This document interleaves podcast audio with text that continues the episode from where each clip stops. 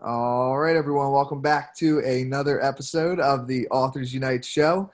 Today I got Shirley Owens with us. She is a best selling author and relationship coach. Her clients have included MLB players, celebrities, children, women in transition, and couples. And she has a passion for empowering people to get what they want. So, welcome to the show. Thank you. Thanks for having me. Of course. Grateful to have you on. Um, so a bunch of questions are flying through my head right now, so I'm going to try to pick the uh, first one out for this one.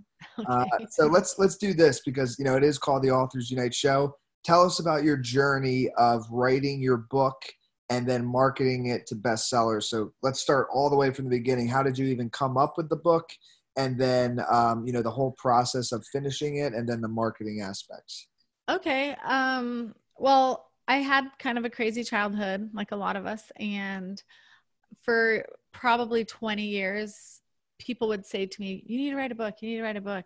And I kept thinking, like, I needed to be someone famous first, and then people would want to listen to my book and or read my book. And so one day I just, I don't know, I had I had just gone through my third divorce and lots of lots of therapy modalities you know searching within myself a lot of that type of thing. And i had been actually coaching couples for and individuals like in the mlb and working with men. And so i had had all this coaching experience. I'm really really good at other people's lives. And i was just like okay it's about i think it's time to be good with my life and teach me all the same things i've been teaching everyone else. So i just woke up one morning literally and just said that's it. I'm just going to write my book I'm not going to wait for something else. And so I hired a book coach and uh, Angela Lauria, author incubator, and she was amazing. But like, it really wasn't what I thought I was going to write. It was, it was more like as I went along, it just kind of came to me and I went through a lot of my own stuff, breakdowns, breakthroughs, and I really struggled with the name. So my publisher and my coach were telling me that this is the name, Get What You Want from Your Man. That's the name of my book, Get What You Want from Your Man. And it sounds kind of petty and I just it didn't really resonate with me, but I'm like, okay, I'm going to put it out there. It's it's the hook. And really what the book is about is how to get what you want from a place of love and kindness and not from manipulation or head games. So I teach women in this book how to transform the relationship into something they love and adore and something that they get whatever they want in. Got it. Okay. And then, um, so, and then best-selling authors, this, this Amazon, correct? Yeah. I really, it was, I did a book campaign okay. and I've just put it out there to all my friends and family. Um, I have a lot of followers on Instagram, Facebook, and I sold over a thousand copies my first week. Nice. That's that's awesome. And yeah, so I was like best selling author in in eight countries and or five countries and eight categories. So it was pretty cool. Number one and number one in all of those. The only place I wasn't number one was India, and I was like 40th, but that was it in the top hundred or something. So, well, yeah, I mean, maybe you might not have a lot of connections out there yet, you know? Right. Um, no, so that, that's awesome. And okay, so then let's talk about if you're if you're open to it, right? So uh, it seems to me you had a period where you like reflected like what did the three divorces kind of like teach you like was there like something that was happening that like did you notice a trend or like what what kept going wrong, I, I suppose. Okay, so yeah, I did notice a trend. I wanted what I wanted. Like I wanted a faithful man. I wanted like whatever, all these things that came in. And I realized that I I was trying to force them to become what I needed.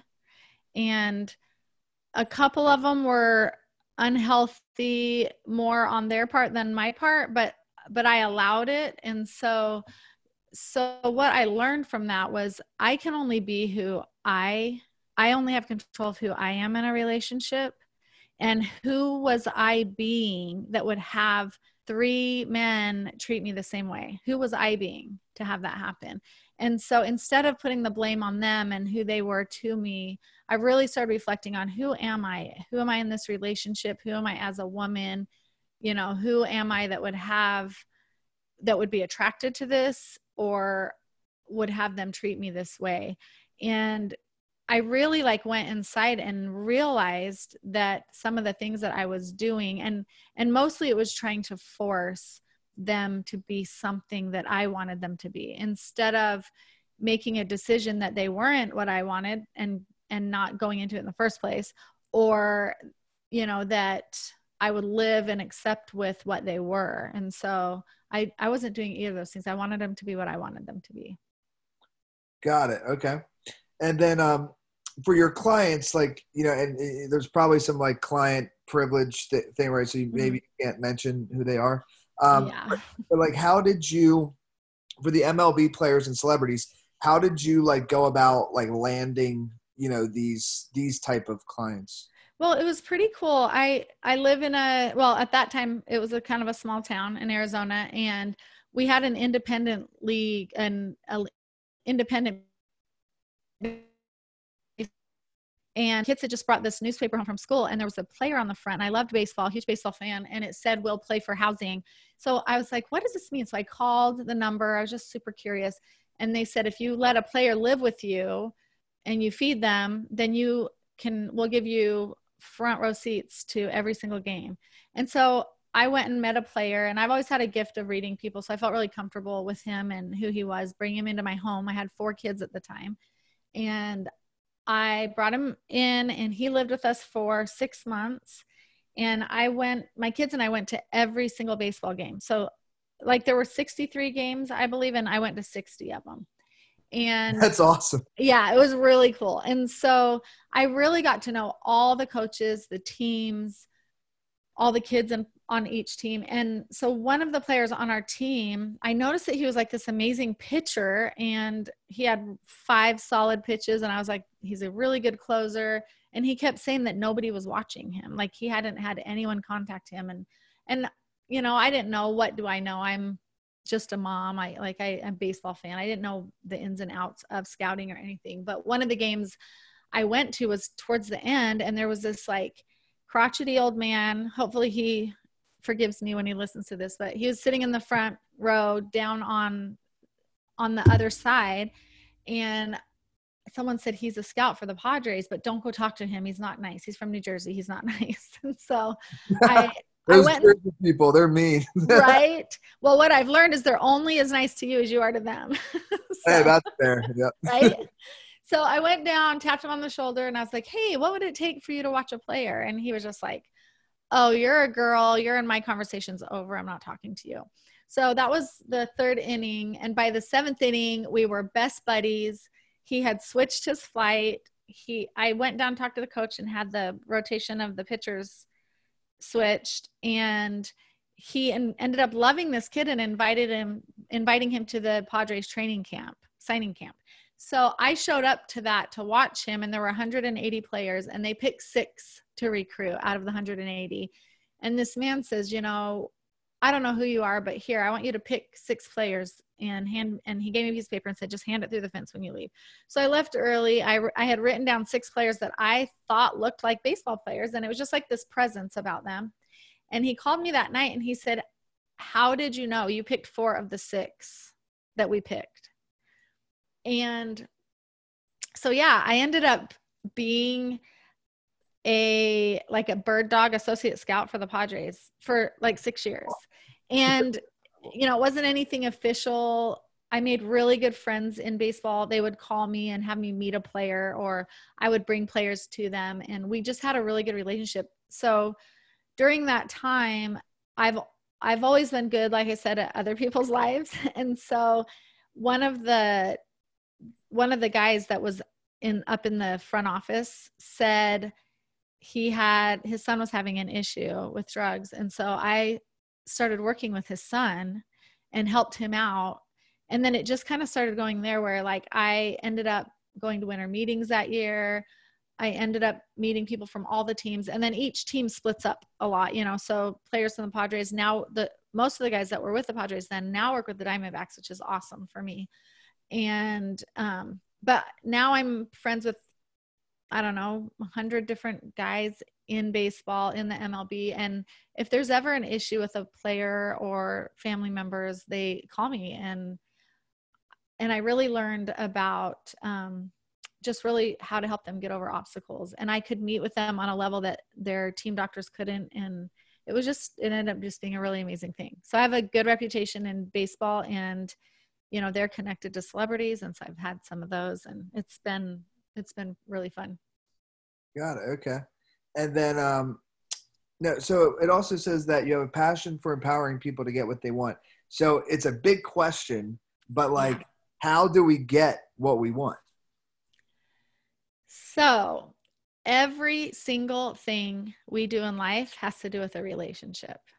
Whether it's a relationship with ourselves, with someone else, with teammates, with producers, with our kids, with you know there it's a funny story but my husband bought a truck a couple years ago and he bought this truck because we merged families and we had an extra kid. So so he has three kids.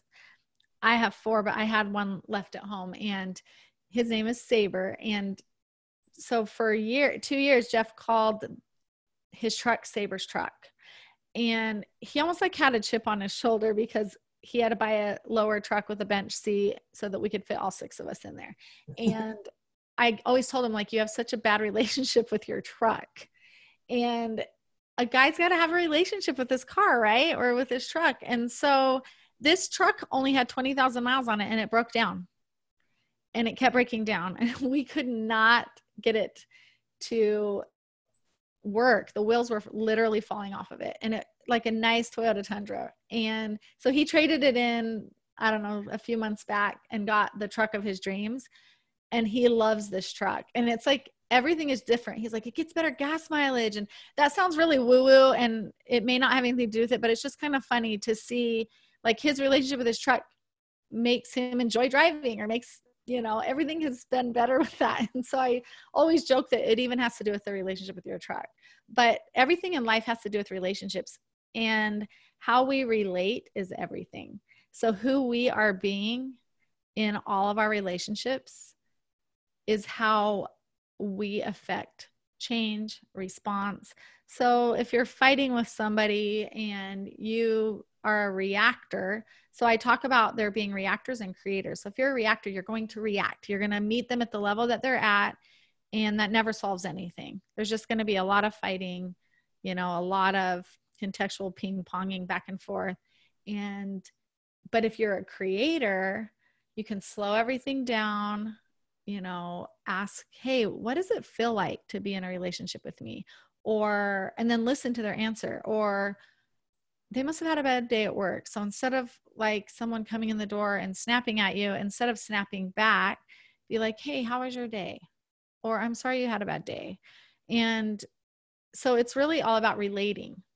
And I have found that when we come from a place of understanding and the other person's perspective, we're able to have more productive conversations and more productive relationships. Yeah, I like that. The, everything is based on a relationship mm-hmm. in every area. I, I never really thought about it in that way, but um, especially I, I agree with with like a car. Um, I actually just Uber everywhere now, um, so I don't even have my own car. I've just found that to be the easiest thing. Yeah, it's great. Um, so that that's what I do. But I do know that yeah, it's it's kind of strange, especially for people if they commute every day. Like if you don't if you don't like your car, then the thing that you're driving there and back every single day is like not an enjoyable experience. Right? I feel like it kind of affects every other area of your life then probably. Too. Yeah. And when it comes to like getting what you want from your man specifically, I have other books coming out that are from your kids, from your job, from your career. Like there's a lot of that you can use this in anything, but for instance, if I want something off of a shelf, I could be like, hey, will you get that off the shelf for me? Or, you know, whatever. Or I can say, hey, babe, can you use your manly guns to get that box off the shelf so I can just watch you lift it? And he'll be like, oh, yeah, I'll go right do that right now. Yeah. And so, like that. right? And so, like, building people up really has them want to give back to you. Yeah, I agree. I'm going to send this interview to my ex girlfriend. For real, I teach women how to get what they want from their men, but tons of men have read my book. It's endorsed by two men, and they're all like, Can I give that to my wife? Can you send that one to my girlfriend? Whatever. Because even though I'm working on women and teaching them to like that we're actually really amazing as women, we don't have to compete with men. I, I teach them how to love their man in a way that would have him wanting to just give everything back. Mm, I love it. Um, so, really, la- last question I have for you uh, it, was, it was great having you on the show. Is um, where can people connect with you? What's the website? And then, if they do want to grab a copy of the book, uh, where's the best place for them to do that? Okay, so my website is getwhatyouwantguru.com and I would love I would love people to just contact me on there and you know like let's just say like the first 10 people who say hi to me I'll send them a free book. Oh, that's a deal. Yeah. So and then it's? And it's for in all the bookstores like on um, independent bookstores it's it's pretty prevalent you just have to google it. it's get what you want from your man um, and it's shirley baldwin my book was written in my maiden name so yeah Perfect. Well, thanks again for coming on. It was it was really fun conversation. thank you tyler thanks for having me